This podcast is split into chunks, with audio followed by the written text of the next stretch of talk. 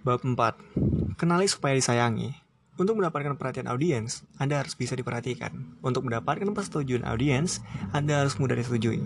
Caranya, jadilah bagian dari mereka dengan mengenali karakter audiens Anda. Agar disetujui, Anda harus memberikan rasa nyaman kepada audiens. Untuk itu, selalu mulai bicara dengan aura positif. Pertama, sapalah mereka dengan senyuman dan hangat dan kehangatan. Untuk mendapatkan perhatian Anda juga bisa mainkan games. Tinggikan suara untuk mendapatkan perhatian lebih. Jangan lupa untuk apabila mungkin memvisualisasikan materi bicara Anda. Sedangkan untuk menjawab pertanyaan audiens, jawab dengan dasar-dasar yang ada. Katakan tidak tahu kalau memang tidak tahu, tapi berjanjilah untuk mencari tahu. Jangan terpancing emosi pertanyaan yang menyudutkan. Akan lebih baik kalau Anda mengenali karakter orang yang bertanya, atau mencoba dengan cepat mengenali karakternya dari jenis-jenis pertanyaannya. Karena jawaban yang sesuai dengan karakter orang tersebut bisa membuat Anda semakin dipercaya. Dalam sebuah artikel di buku Harvard Business Review on Communication, Gary Williams dan Robert Miller menyatakan ada lima jenis karakter atasan atau pembuat keputusan yang juga bisa menjadi karakter audiens Anda. Pertama, karismatik.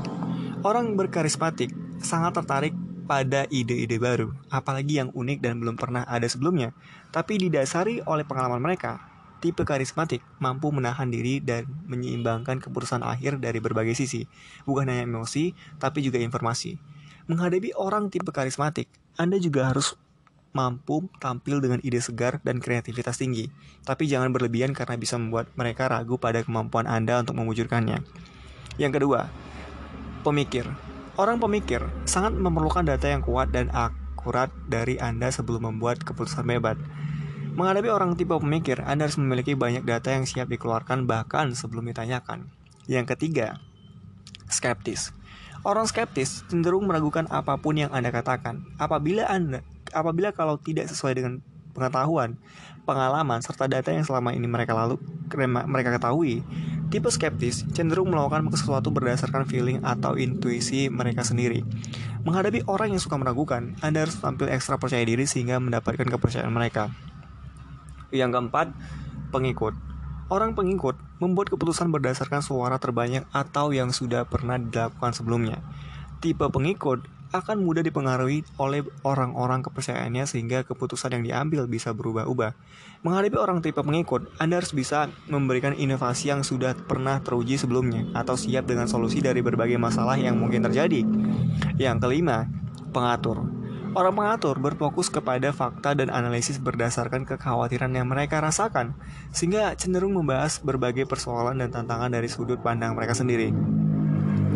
Menghadapi orang tipe pengatur, Anda harus memiliki argumentasi yang kuat dan terstruktur akan sebuah keadaan.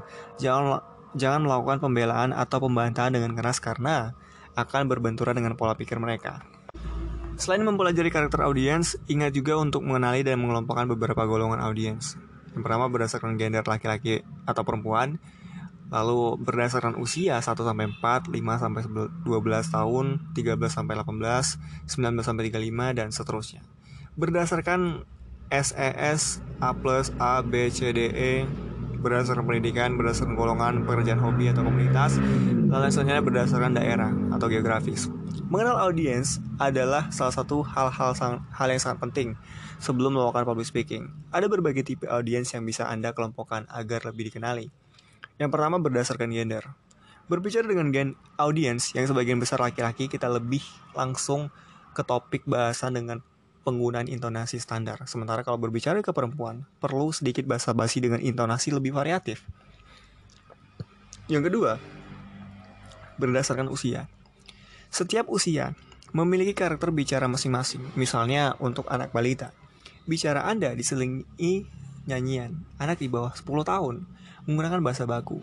Remaja menggunakan istilah slang yang biasa mereka gunakan atau kata-kata gaul. Dewasa menggunakan banyak data. Sedangkan orang yang sudah lanjut usia bicara dengan lebih pelan dan keras. Anda tidak harus mengikuti atau meniru sepenuhnya bagaimana cara audiens Anda bicara. Tapi paling tidak dengan mengikuti gaya bicara mereka, kedekatan angka kedekatan antara Anda dan audiens akan tercipta. Yang ketiga, berdasarkan status ekonomi sosial atau bisa di, bisa disingkat SES e atau tingkat pendidikan. Berbicara dengan audiens dengan sosial ekonomi sosial status ekonomi sosial atau kesejahteraan menengah ke atas dengan tingkat pendidikan minimal lulusan SMA atau sederajat memerlukan lebih banyak data, grafis sampai teori dari sumber yang terpercaya. Sementara sebaliknya, untuk kalangan menengah ke bawah atau tingkat pendidikan rendah diperlukan bahasa yang lebih lugas, pemikiran sederhana atau contoh dari kejadian sehari-hari. Ingat, Semakin tinggi status sosial, jabatan atau pendidikan audiens, semakin terstruktur dan resmi juga pemilihan kata dan penggunaan bahasanya. Yang keempat, berdasarkan hobi atau komunitas. Berbicara di depan audiens dari komunitas atau kelompok hobi tertentu cenderung lebih mudah untuk dilakukan karena kita bisa mengenali gaya bahasa, istilah-istilah, dan ketertarikan mereka. Misal dari komunitas kaskus menyapa dengan gun, dari komunitas motor menyapa dengan bro, dari komunitas sepak bola menggunakan istilah penalti, offside, atau kiper dalam materi kata-kata. Yang selanjutnya yang kelima, berdasarkan geografis. Berbicara dengan audiens dari daerah tertentu, bisa Anda sapa dengan bahasa daerah secara singkat, lalu masukkan kekhasan daerah tersebut dalam materi bicara Anda, mulai dari makanan, tempat wisata, sampai landmark kota tersebut. Dengan mengenal audiens, Anda bisa lebih yakin berbicara karena tahu persis apa yang akan dikatakan dan sekaligus mendekatkan diri dengan mereka saat berbicara. Sehingga, walau tidak saling mengenal dan belum pernah bertemu sebelumnya, audiens merasa dekat dengan Anda. Ini penting, karena kedekatan dengan audiens sangat mempengaruhi hasil dari tujuan Anda berbicara. Jadilah bagian dari audiens karena semakin dekat Anda, semakin nyaman pula audiens menerima public speaking Anda. Dengan mengenal siapa audiens, maka Anda bisa memilih dengan tepat, mulai dari penggunaan kata sampai pemilihan pakaian. Gunakan kata yang tepat, formal, semi formal, non formal, pingin, pengen, pingin, tidak, enggak, kagak, istilah-istilah kos seperti dasar-dasar berbicara. Gunakan jokes yang tepat. Pastikan tidak mengandung unsur agama, ras, dan antar golongan. Selain itu, yakinlah dalam memberikan jokes sehingga audiens menganggap itu sebagai hal yang alami, bukan dibuat-buat. Catatan, beberapa orang dianugerahi bakat untuk menggunakan humor dengan mudah. Kalau Anda tidak termasuk orang seperti itu, jangan paksakan melucu, karena masih banyak cara lain untuk mendapatkan perhatian audiens. Selanjutnya gunakan nada bicara yang tepat. Bicara kepada ibu-ibu, berbeda dengan bapak-bapak. Begitu juga dengan anak-anak. Bicara dengan gaya berbeda di kelompok yang berbeda. Ibu-ibu, arisan penonton infotainment, bapak-bapak bicara tentang politisi, pengusaha, olahragawan, otomotif supporter, sedangkan remaja seperti acara musik, ulang tahun, pentas seni, dan sedangkan anak-anak storyteller dan games. Kenakan juga pakaian yang sesuai dengan acara dan audiens. Tapi sebagai public speaker, Anda terkadang juga harus tampil lebih dari audiens. Lebih tapi bukan berlebihan ya. Misalnya, gunakan pakaian yang lebih rapi dengan tampak aksesoris, dengan tambahan aksesoris. Baju yang dimodifikasi dengan aksen tertentu, sampai make up atau hairdo yang lebih diperhatikan. Tips untuk mendapatkan perhatian penonton. Lihat keadaan dari sudut yang berbeda, perluas pengetahuan, bicara dengan antusias, jangan selalu bicarakan diri sendiri. Miliki rasa ingin tahu yang kuat, buat audiens ingin tahu apa yang akan Anda katakan berikutnya. Memiliki empati, miliki rasa humor, dan terakhir, miliki ciri khas tersendiri. Hadapilah penonton.